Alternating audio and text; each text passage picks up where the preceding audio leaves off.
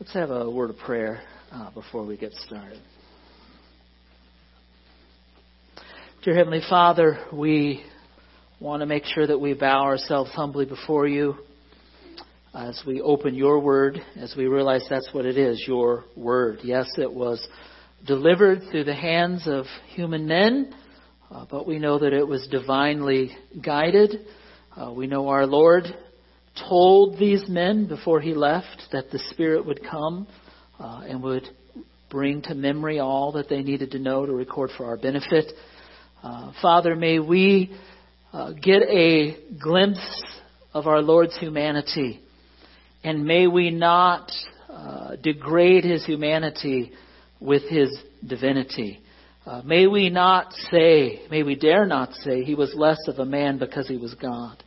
Uh, he, in fact, was much more of a human person than any of us is, uh, because he was just as we are, the writer of Hebrews says, yet without sin.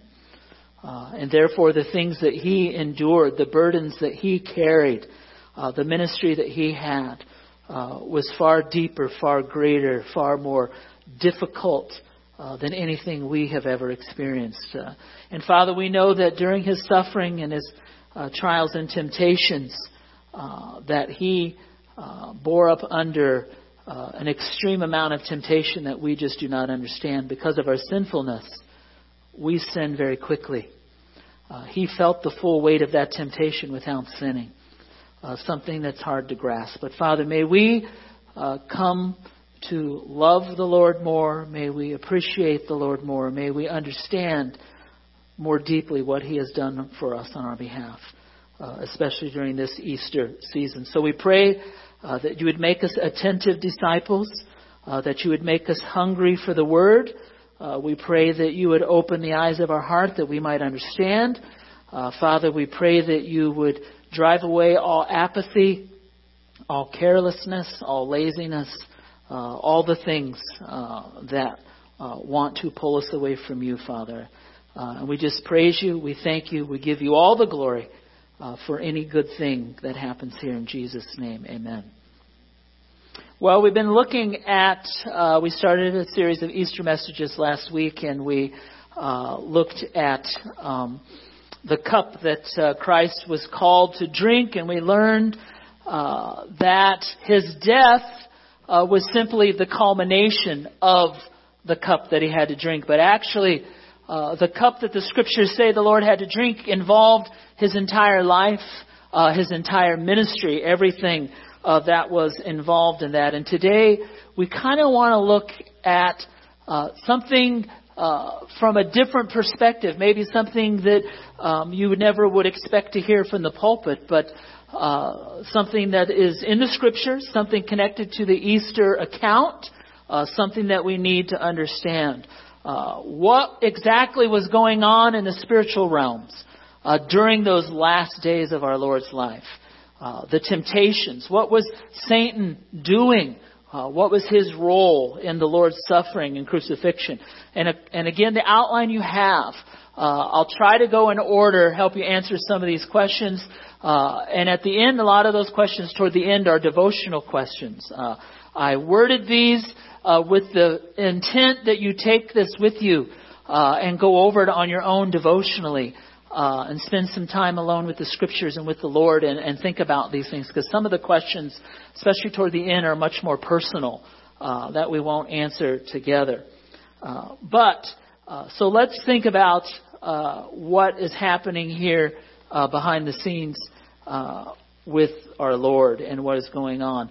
Um, we read some passages earlier uh, from Matthew 16 and Luke 22.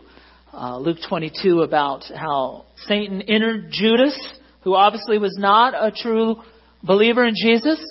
Uh, by the way, we don't have time to go that route, but uh, someone who is truly born again cannot be indwelled by Satan or by a demon. Uh, the believer can be harassed, the believer can be influenced, the believer can be deceived, uh, but cannot be indwelled as Judas was.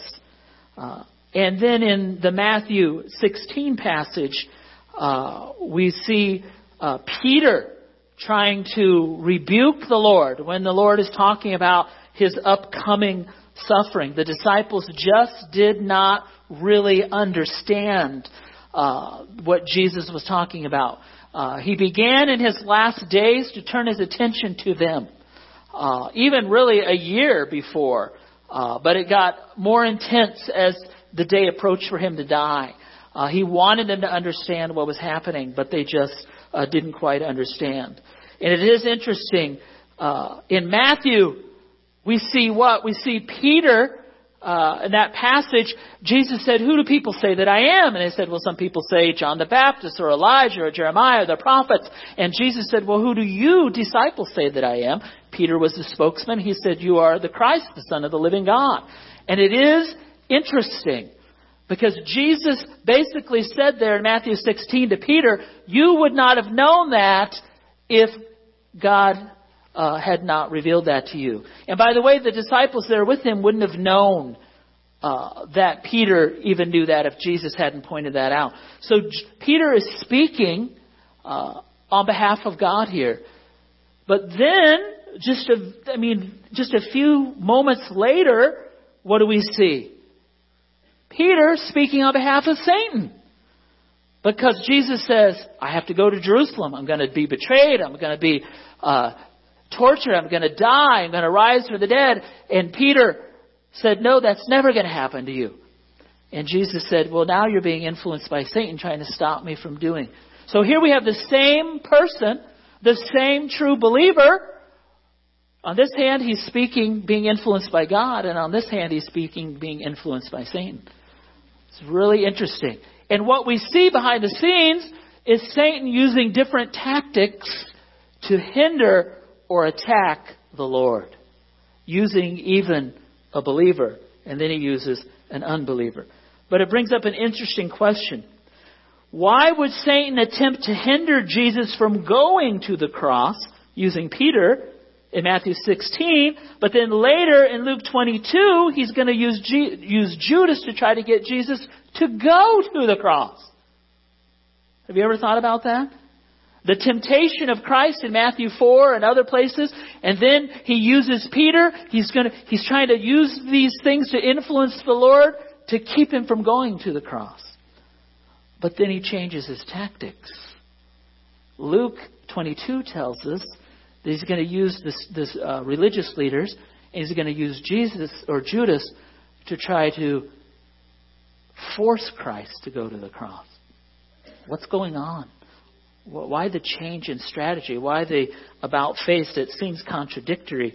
And so we want to look at that this morning to see uh, what this is all about. It is uh, kind of a mystery, uh, but we'll see. It's almost like a crime scene. We have to look for the clues uh, in the scripture that tell us uh, what is happening here. So Matthew 16, we see the biblical account of Peter's declaration. He says, You are the Christ, the Son of the living God. So it's taken Peter three years, right, to get to this conclusion. But then Jesus and his answer totally surprises everybody.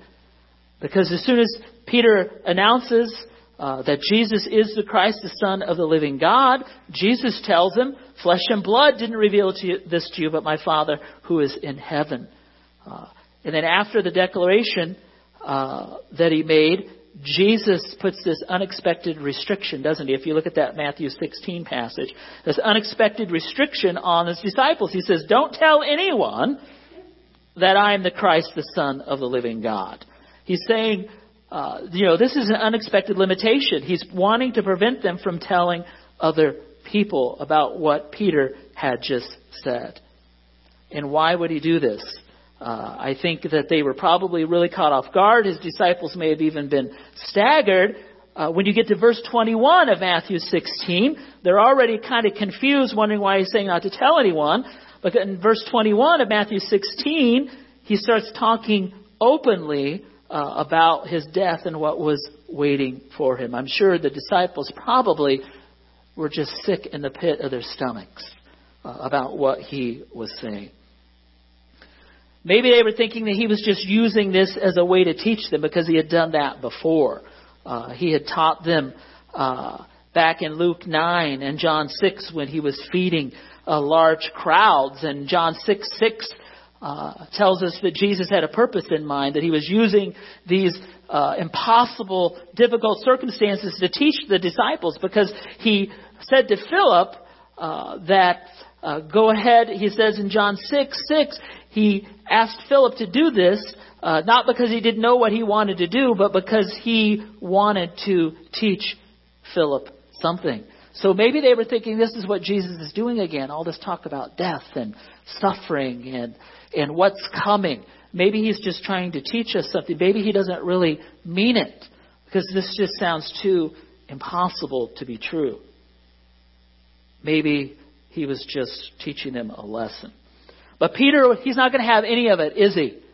He doesn't want any part of this. So he pulls Jesus aside there in Matthew 16. Uh, and it's interesting because earlier Jesus had told them what? Uh, whatever's bound in heaven, I'll allow you to bound on earth. Whatever's already loosed in heaven, I'll allow you to loose on earth. Talk about authority. As apostles, you're going to have authority. And Peter says, well, the first thing I'm going to do with this new authority is I'm going to tell you, no, Lord, you're not going to do this. And really, it's quite strong language as it's written there.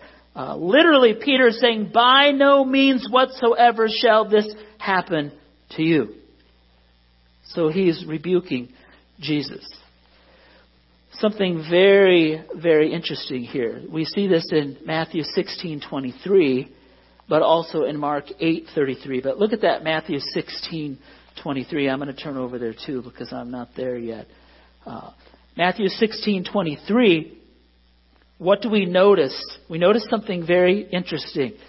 When Peter said this to the Lord, Jesus had his back turned to Peter. How do we know that? Look at verse 23. What does it say? When Jesus answered Peter, what does it say? That he turned back toward Peter. You know, we don't, sometimes we look over these little details in Scripture, don't we? So when Peter said, No, Lord, may this never be, Jesus wasn't facing his disciples. I don't know what he was doing. Uh, we don't know what he was doing, but he wasn't facing them. He wasn't looking at them. He wasn't conversing with them. So he turns around. Maybe Jesus felt like such these things were so difficult that he couldn't talk to them face to face. Uh, that it was just too hard for them to bear. Uh, we don't know.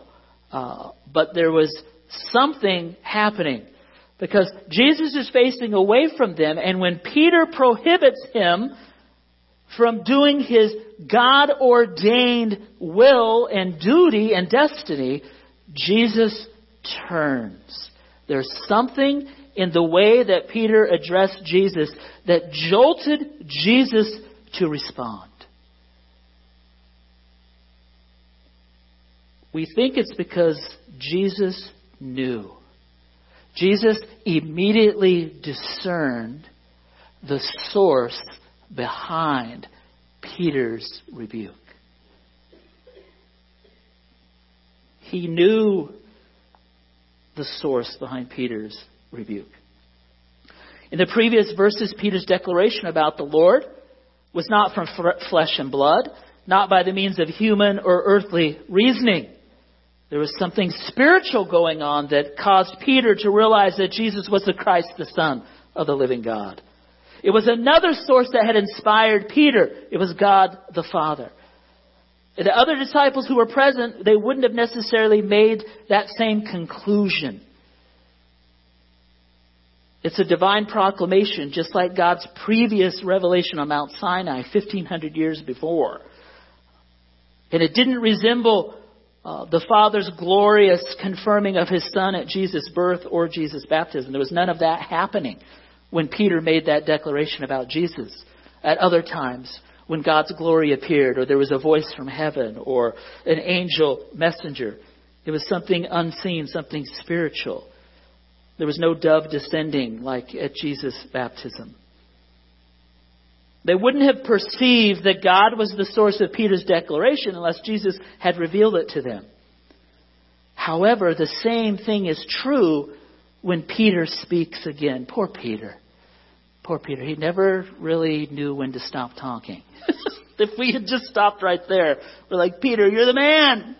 Christ is the, is the, the living God, the Son of the living God. But no, he doesn't stop there, does he? Uh, he keeps talking. Some of us have that same problem. I'm not going to name names, but uh, if I had a mirror in my pocket, I'd probably pull it out. So the same is true here. And then those that were still present there, including Peter, would never have known that Satan was the ultimate source of Peter's declaration unless Jesus had pointed it out. Right? It would have just been, Peter, good job. Try to stop the Lord from dying. You know, Peter, you're doing a good thing. They would not have discerned that he was being satanically influenced to distract the Son of God from his Father's will if Jesus had not told them. Why? Because Satan's deception is subtle and it was undetected by everyone present except for Jesus. Right? They wouldn't have concluded that Peter spoke from God, and they certainly wouldn't have considered or even thought it possible that Peter would ever speak for Satan. Because Peter was for Jesus, he wasn't against Jesus. And they all knew. And Satan knew it too. And he used Peter's open love and allegiance to Jesus to his own advantage, making Peter an unwitting mouthpiece for his own satanic scheme. Interesting. Now let's think about this. How did Jesus know that it was Satan behind Peter? Well, I do think we can say that the Father had allowed Jesus to have a certain level of omniscience while in his humanity. Because the Gospel of John, chapter 2, tells us he did not need men to tell him about themselves because he knew what was in a man. So there is a little bit of divine omniscience working here. But remember, that omniscience was limited and dependent upon the Father. Philippians tells us that Jesus set aside the free use of his divine attributes while he was in the flesh. He was still God, but he could only display those divine attributes at the will and the permission of the Father. So there's something else here. There's another reason that Jesus knew. And we think it's because he had encountered this same form of satanic influence years earlier. We talk about the temptation of Christ, right? In Matthew chapter 4, uh, in Mark chapter 1, and Luke chapter 4. And it's interesting that we're told that, that Satan continuously tempted Jesus for 40 days.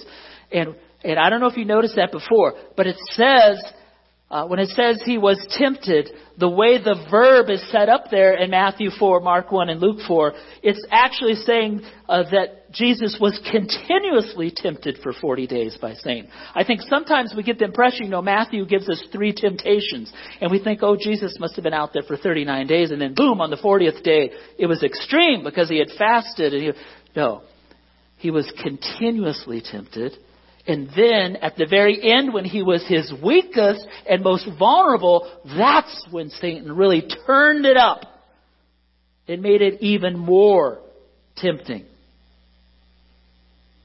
Satan's final temptation of Jesus during this segment consisted of shortcuts to his messianic work. Shortcuts to receive his glory. Skip the trials, skip the temptations, is what Satan was always coming or offering Christ. And if Jesus had given in even at one small point, everything would have been lost. He would have been disqualified as the spotless Lamb of God. And it is interesting how Satan appealed to what? To Jesus' sense of ease and comfort. Right? He appealed to his hunger. Uh, he also appealed to other things. But we know that Jesus did not come to live a life of ease. Do you ever notice that in the scriptures? Because really, what is the American dream all about? Everybody, we're always striving for a life of comfort, a life of ease, a life of leisure. That's the exact opposite of what Jesus sought when he was in the flesh in that Satan uses temptations of comfort and ease to distract or hinder Jesus from accomplishing his Father's will. I don't know about you. You can look at me. Just take one look. I know it's you enjoy it. Yeah, all right. And you know that that's a temptation for me. And I'm not going to name names, but I know it's a temptation for some of you. Comfort and ease. Who's not tempted by comfort and ease? And my question is, how often has my love of comfort, my love of ease, distracted me from doing God's will that I know needs to be done? Satan's no dummy. Satan's not some red devil with horns that walks around with a pitchfork. The scriptures tell us that he is a roaring lion, seeking someone to what? Devour. He is violent. He is bloodthirsty. He's a murderer. He's a liar. He's an accuser. He's an attacker. Jesus knew what was behind Peter's words. However, Jesus did not come with the purpose of attaining a life of ease. Jesus came as a servant. Came as a ransom. He came as a redeemer, and it would cost him all that he had to achieve what the Father wanted him to achieve. In fact, it would require of him more than anyone else ever born had ever paid for anything. So when Peter rebuked Jesus and attempted to dissuade him, it was a temptation disguised to cause Jesus to abandon the eternal plan of the Father, which was that the only sinless person who has ever lived or will ever live would be the only holy sacrifice acceptable to God. Beware of temptations disguised. The temptation to Peter was disguised. He thought he was doing a good thing. But what did the Lord say? He said, Peter, you're not looking out for God's interest. You're looking out for your own or for man's. And any time I am living for my own self interest, I am not living for God's. That's tough stuff. I see it on your face. You're like, rats. That's not good news. That's not an Easter message. It's hard, isn't it? It's hard. You know, Paul told the Corinthians that because Jesus Christ reconciled us back to our Heavenly Father, we should live for Him, not for ourselves. That's hard. Jesus said, What? Anyone who wishes to follow after me must first of all deny himself himself and take up his cross daily and come after me. In this moment, Peter was not doing that. Years later, the Holy Spirit would inspire Peter to write something very different in 1 Peter chapter 1, verses 18 and 19. Peter wrote there regarding our salvation.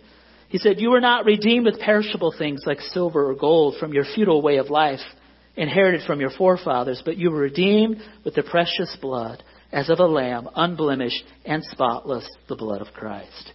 He knew then. He understood then. Later.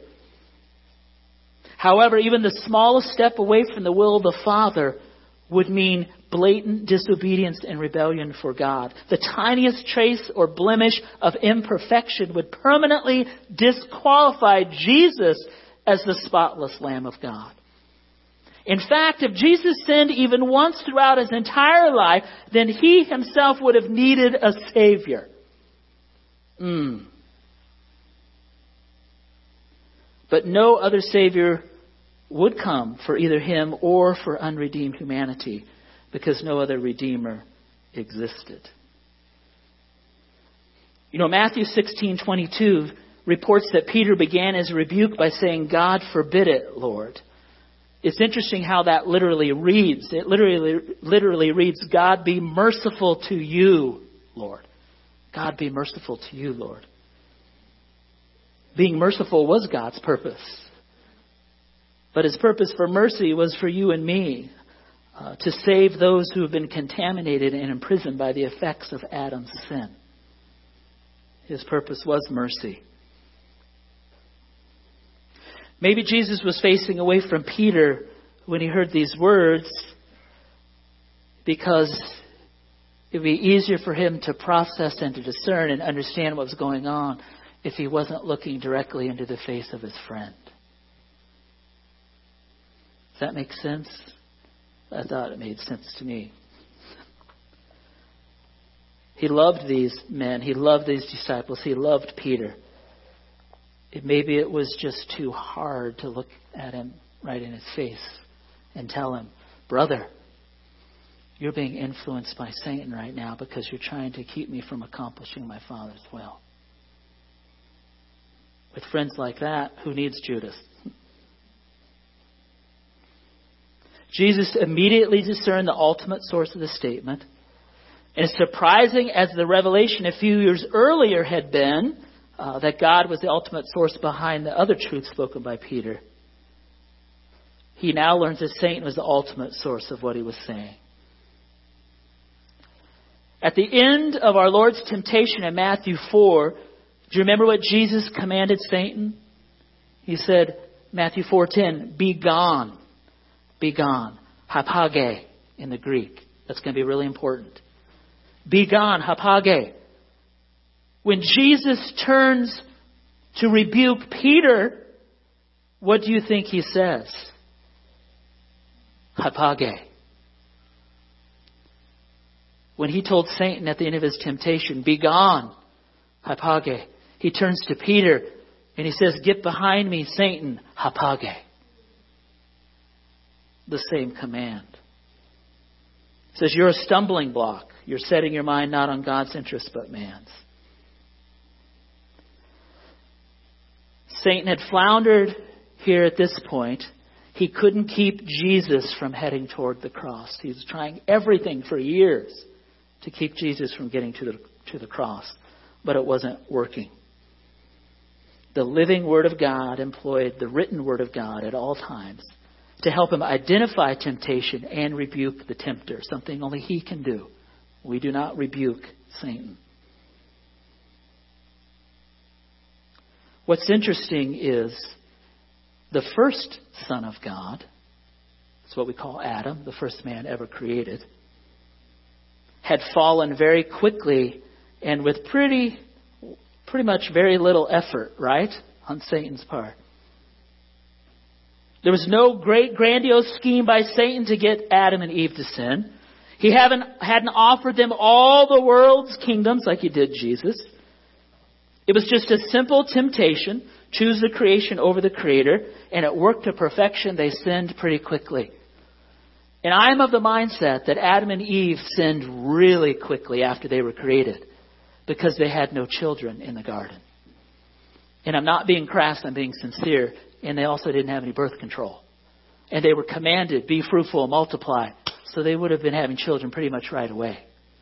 But they hadn't. So they sinned pretty quickly. But Jesus had not fallen. He's had this prolonged encounter with Satan for years and years. Neither did he ever stumble. Whether he was tempted by Satan or tempted by a beloved friend, he stood firm. He remained standing even after the temptation ended. So now we know in Matthew 16 that Jesus begins a slow, steady process of moving toward Jerusalem, moving toward the cross, moving toward the thing, the very reason, the destiny that was willed for him by his heavenly Father. We won't go there, but you might want to jot down 1 Peter 1, 17 to 21. It tells us that it was the Father's plan for the Lord to die for our sins even before the world began. That was the whole reason he came. And yet Peter says, no, this isn't going to happen. He doesn't understand. But let's think about something.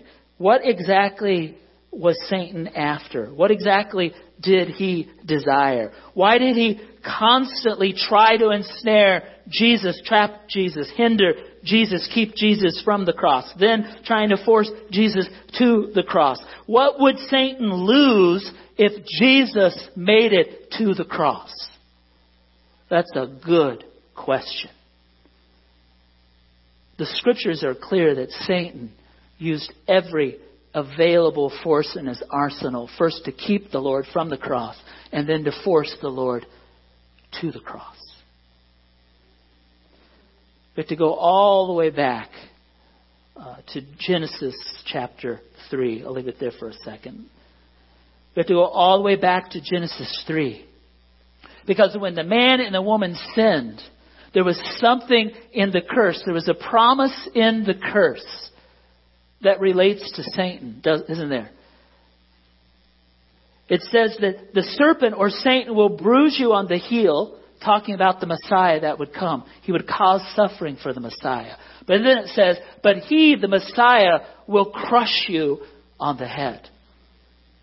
Well, what does that mean in Genesis uh, chapter 3?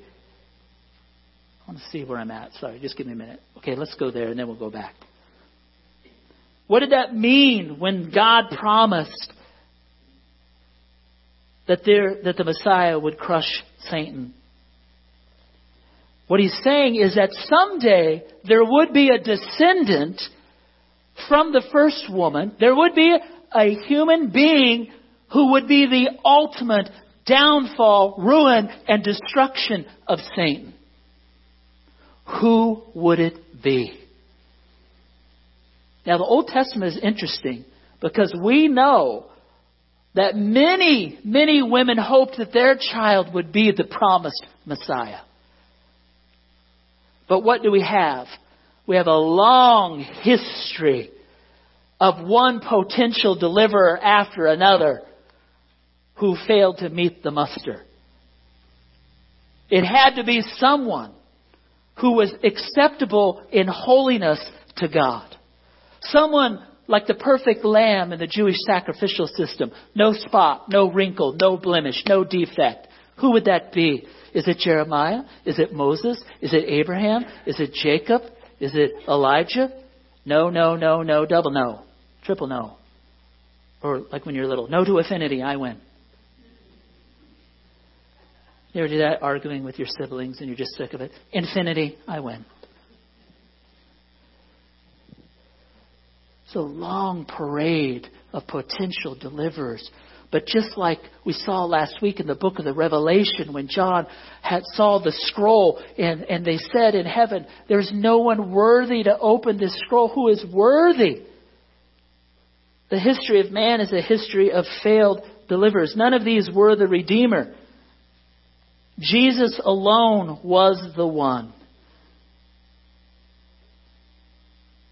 You see, Satan knew holiness when he was in its presence.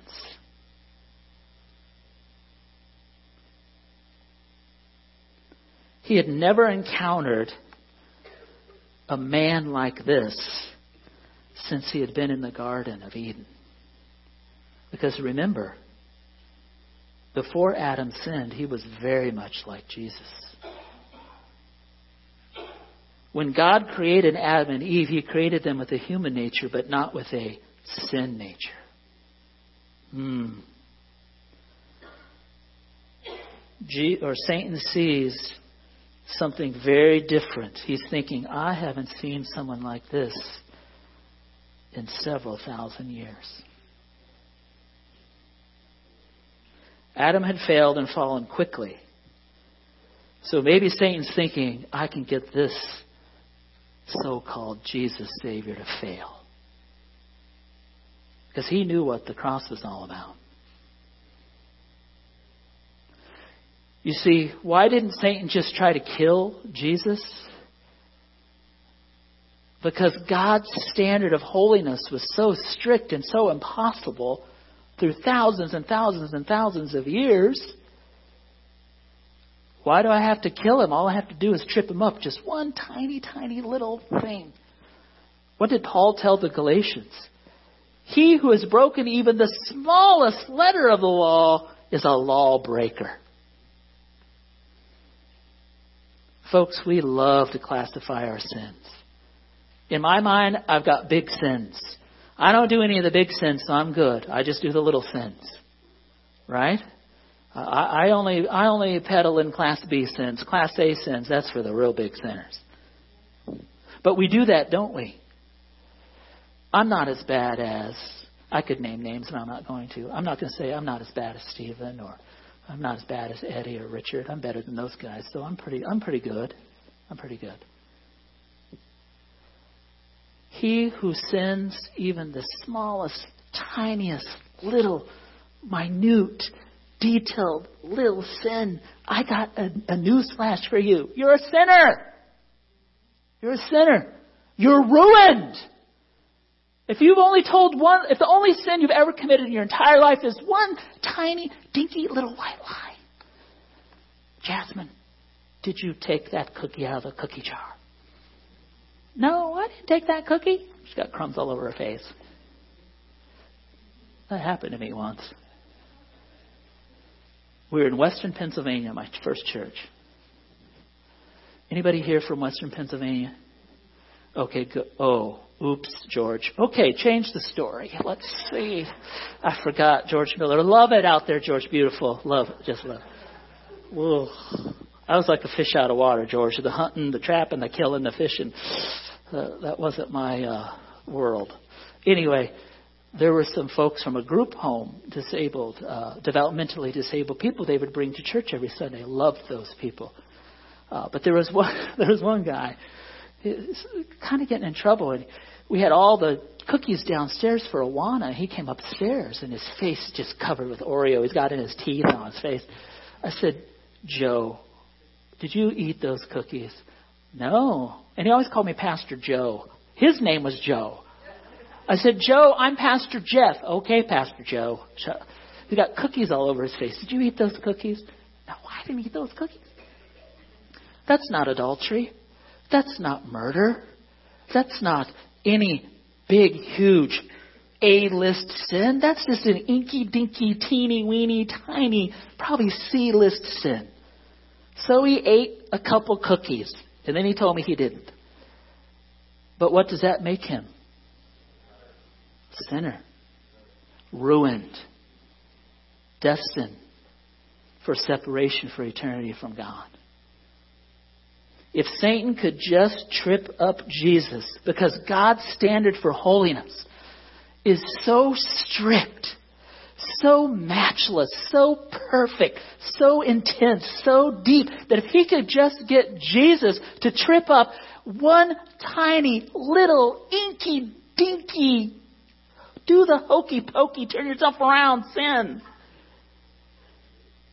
that it's all over it's all over.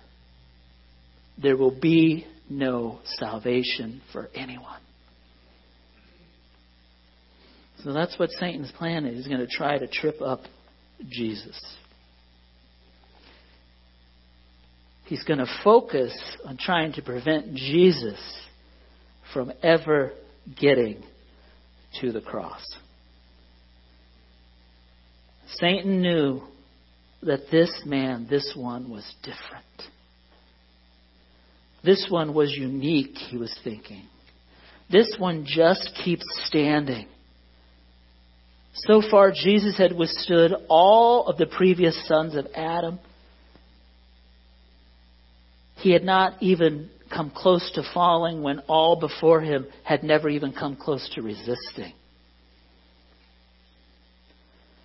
Satan's probably thinking, okay, this one has withstood all the trinkets and the temptations I've thrown at him.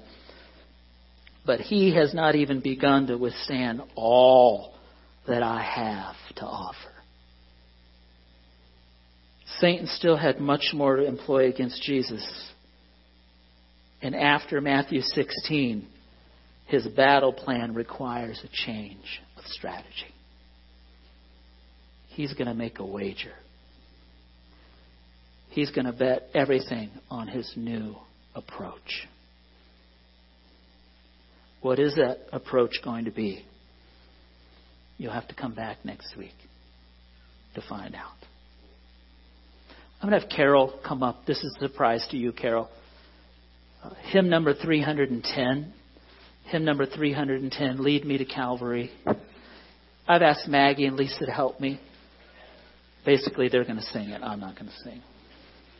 We're just going to sing verses 1 and 4. Verses 1 and 4. I'd like to close with hymn. Let's stand together. My goal for the message today was to try to motivate us to appreciate and wonder at the mystery of Jesus' humanity. Bring your outlines next week. We'll use the same outline. Jesus was a man just like you, just like me. And yet, because he was the sinless, spotless, perfect Lamb of God, he felt the weight of temptation far greater than any person ever has. And when we're talking about what makes the cup that Jesus drank so much different than the cup of suffering that we may have to drink, and this is one of the mysteries, is that his cup is so much bigger, so much more full of temptation and burden and care than you and I and all of humankind combined could ever imagine. Adam and Eve fell like that. You and I, we fall like that. Set your watch. Okay, I'm not going to sin for the next. Oh, I already did. Not Jesus. The author of the book of Hebrews says, We have a high priest who understands our weaknesses because he is just like us, yet without sin. He carried the burden of temptation at a deeper, fuller level than we can even imagine. And yet he stood firm. He didn't move. He didn't fail. He didn't budge. We'll see more about that, Lord willing, next week. Let's sing verses 1 and 4. Lead me to Calvary. Leading up to the Easter season, let's really meditate upon Christ and all that he has done for us.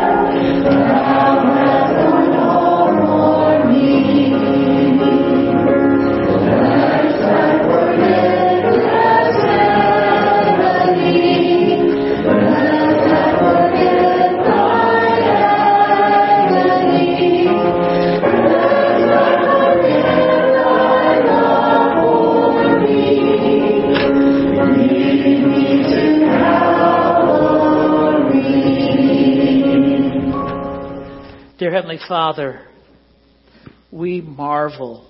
We marvel, we wonder. There's much more we don't understand than we do.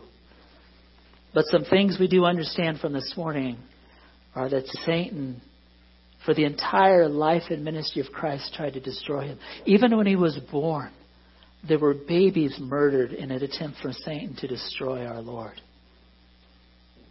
He was constantly attacked, not just in the physical realm, but as we'll see next week, attacked in the spiritual realm. It was nonstop.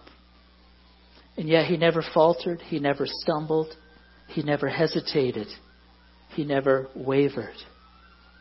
He knew his destiny, he knew his Father's purpose was to die for our sins.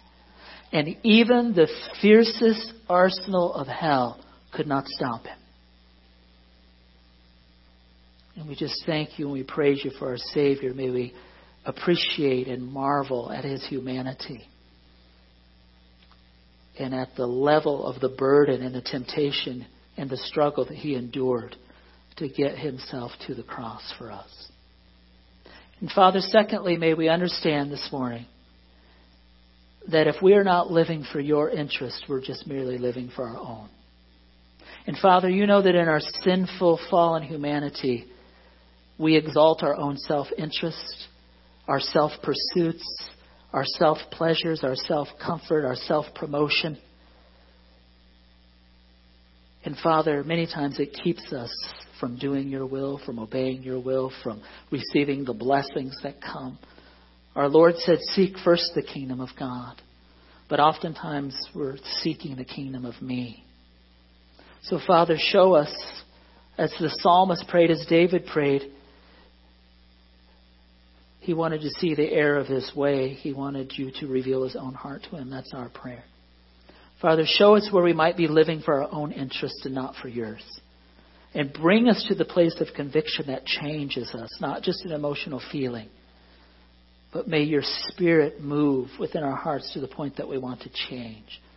And we want to live more for your interests and empty ourselves of our own self interest. So, Father, for the next few weeks, we continue to meditate and reflect upon our Lord's suffering, his passion, his death, his resurrection.